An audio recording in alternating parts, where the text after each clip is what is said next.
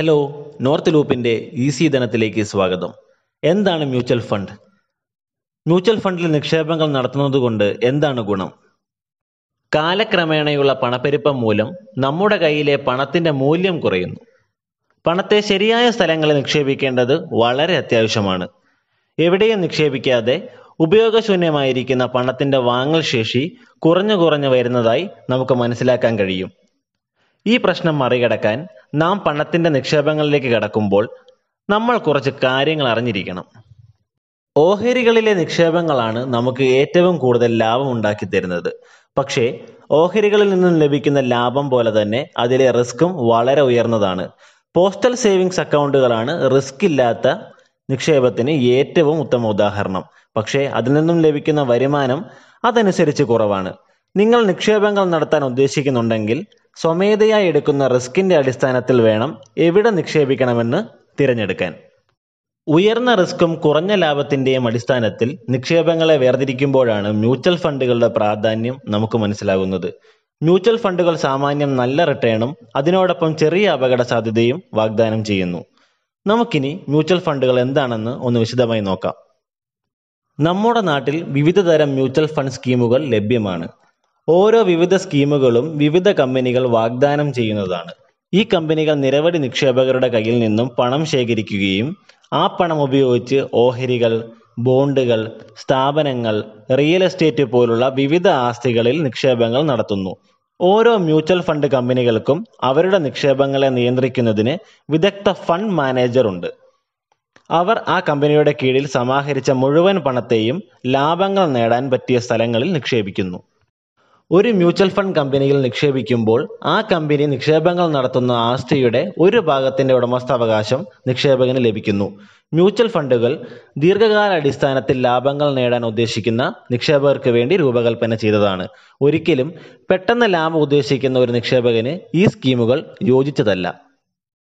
പ്രശസ്ത strategy consulting സ്ഥാപനമായ Boston അനലിറ്റിക്സിന്റെ ഒരു റിപ്പോർട്ട് അനുസരിച്ച് നമ്മുടെ ഇന്ത്യയിലെ പത്ത് ശതമാനത്തിൽ താഴെ കുടുംബങ്ങളും മ്യൂച്വൽ ഫണ്ടുകൾ ഒരു നിക്ഷേപ ഓപ്ഷനായിട്ട് പോലും കാണുന്നില്ലെന്ന് വ്യക്തമാക്കുന്നു. മറ്റ് ഓഹരി നിക്ഷേപങ്ങളെ അപേക്ഷിച്ച് മ്യൂച്വൽ ഫണ്ടുകൾ നിക്ഷേപകരുടെ കയ്യിൽ നിന്നും ശേഖരിച്ച പണം പല മേഖലകളിലുള്ള സ്ഥാപനങ്ങളുടെ ഓഹരികളിൽ നിക്ഷേപിക്കുന്നതാണ് ഈ സ്കീമിനെ നിക്ഷേപകരുടെ ഇടയിൽ പ്രിയമുള്ളതാക്കുന്നതിന്റെ പ്രധാന കാരണം.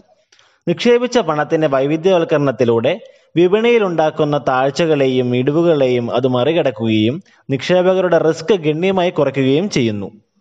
വൈവിധ്യവൽക്കരണം പോലെ മ്യൂച്വൽ ഫണ്ടുകളിലെ മറ്റ് സവിശേഷതകൾ എന്തൊക്കെയാണെന്ന് നമുക്ക് നോക്കാം. ഒന്ന് വിദഗ്ധരുടെ കീഴിലുള്ള നിക്ഷേപങ്ങളുടെ മേൽനോട്ടം. നിക്ഷേപങ്ങൾ തുടങ്ങാൻ ആഗ്രഹിക്കുന്ന മിക്ക ആളുകളും വിശ്വസിക്കുന്നത് അത് വളരെ എളുപ്പമുള്ള ഒരു കാര്യമായിട്ടാണ്. പക്ഷേ അത് അങ്ങനെയല്ല എന്നതാണ് വാസ്തവം. ഇങ്ങനെ നിക്ഷേപത്തെ എളുപ്പമായി കാണുന്നതിലെ വലിയൊരു ശതമാനവും ആളുകളും നഷ്ടം നേരിടേണ്ടി വരുന്നു. രണ്ട് നിക്ഷേപങ്ങളെ പെട്ടെന്ന് പിൻവലിക്കാനുള്ളതിലെ എളുപ്പം. മ്യൂച്വൽ ഫണ്ടിന്റെ മറ്റൊരു സവിശേഷത നമ്മൾ നിക്ഷേപിച്ച പണം എപ്പോൾ വേണമെങ്കിലും പിൻവലിക്കാൻ സാധിക്കും എന്നതാണ്. ധനകാര്യത്തിൽ ഒരു ആസ്തിയെ എത്ര പെട്ടെന്ന് വിറ്റ് കാശാക്കാമെന്നതിനെ ആ ആസ്തിയുടെ ലിക്വിഡിറ്റി എന്ന് വിളിക്കും. ഒരു ഉദാഹരണം പറഞ്ഞാൽ നിങ്ങൾക്ക് നിങ്ങളുടെ വീട് വിൽക്കണം എന്ന് വെക്കുക. എന്തായാലും ആ വീട് വിറ്റ് കാശാക്കാൻ കുറഞ്ഞത് രണ്ടാഴ്ച വരെ എടുക്കുന്നു. പക്ഷേ മ്യൂച്വൽ ഫണ്ടുകൾക്ക് വിപണിയിൽ നല്ല ഡിമാൻഡ് ഉള്ളതുകൊണ്ട് നിക്ഷേപകന് ഇഷ്ടാനുസരണം എപ്പോൾ വേണമെങ്കിലും ഈ ഫണ്ട് വിൽക്കാം. മൂന്ന് നികുതിയിലെ ഇളവുകൾ. മറ്റ് നിക്ഷേപങ്ങളെ അപേക്ഷിച്ച് മ്യൂച്വൽ ഫണ്ടുകളിൽ നിക്ഷേപിക്കുന്നതിലൂടെ ഒരുപാട് നികുതി ഇളവുകൾ നമുക്ക് ലഭിക്കുന്നു.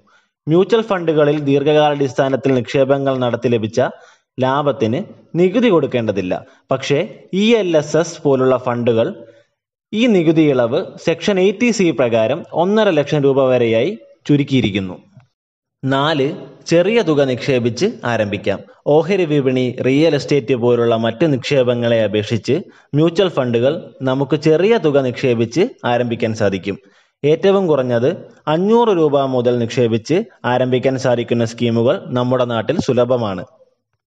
അഞ്ച് മ്യൂച്വൽ ഫണ്ടിന്റെ സുരക്ഷിതത്വവും സുതാര്യതയും. മ്യൂച്വൽ ഫണ്ട് നിക്ഷേപം വളരെ സുതാര്യമാണ്. കാരണം ഇന്ത്യയിലെ എല്ലാ മ്യൂച്വൽ ഫണ്ട് കമ്പനികളും ഇന്ത്യൻ ഗവൺമെന്റിന്റെ സ്ഥാപനമായ securities and exchange board of India അഥവാ സെബി നിരന്തര നിരീക്ഷണത്തിലാണ് എന്നതാണ്.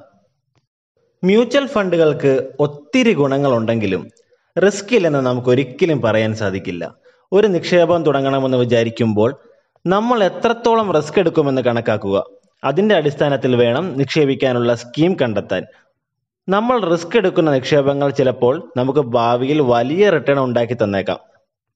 നമ്മൾ മ്യൂച്വൽ ഫണ്ടുകളെ പലപ്പോഴും വിപണിയിലെ സുരക്ഷിതമായ നിക്ഷേപങ്ങളിൽ ഒന്നായി കണക്കാക്കപ്പെടുന്നുണ്ടെങ്കിലും എല്ലാ തരത്തിലുള്ള നഷ്ടങ്ങളും ഒഴിവാക്കാൻ ഉദ്ദേശിക്കുന്ന നിക്ഷേപകർക്ക് ഒരുപക്ഷെ ചില മ്യൂച്വൽ ഫണ്ട് സ്കീമുകൾ അനുയോജ്യമല്ലെന്ന് തന്നെ പറയാം.